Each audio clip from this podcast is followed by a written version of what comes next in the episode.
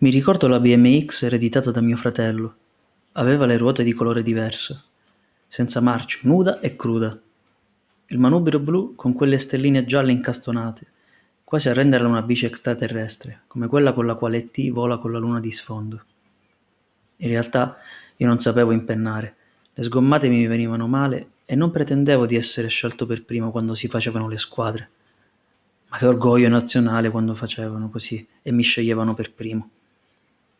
Quando è maggio mi vengono in mente le estati infinite in cortile con i pantaloni ascellari, senza cellulare e senza orologio, il cemento che trafiggeva le gambe come in guerra, il sudore che bevevi per sbaglio. Guardo i bambini al parco. Giocano 20 minuti e poi arriva qualcuno con uno smartphone. Tutti si avvicinano tranne uno che resta a giocare da solo.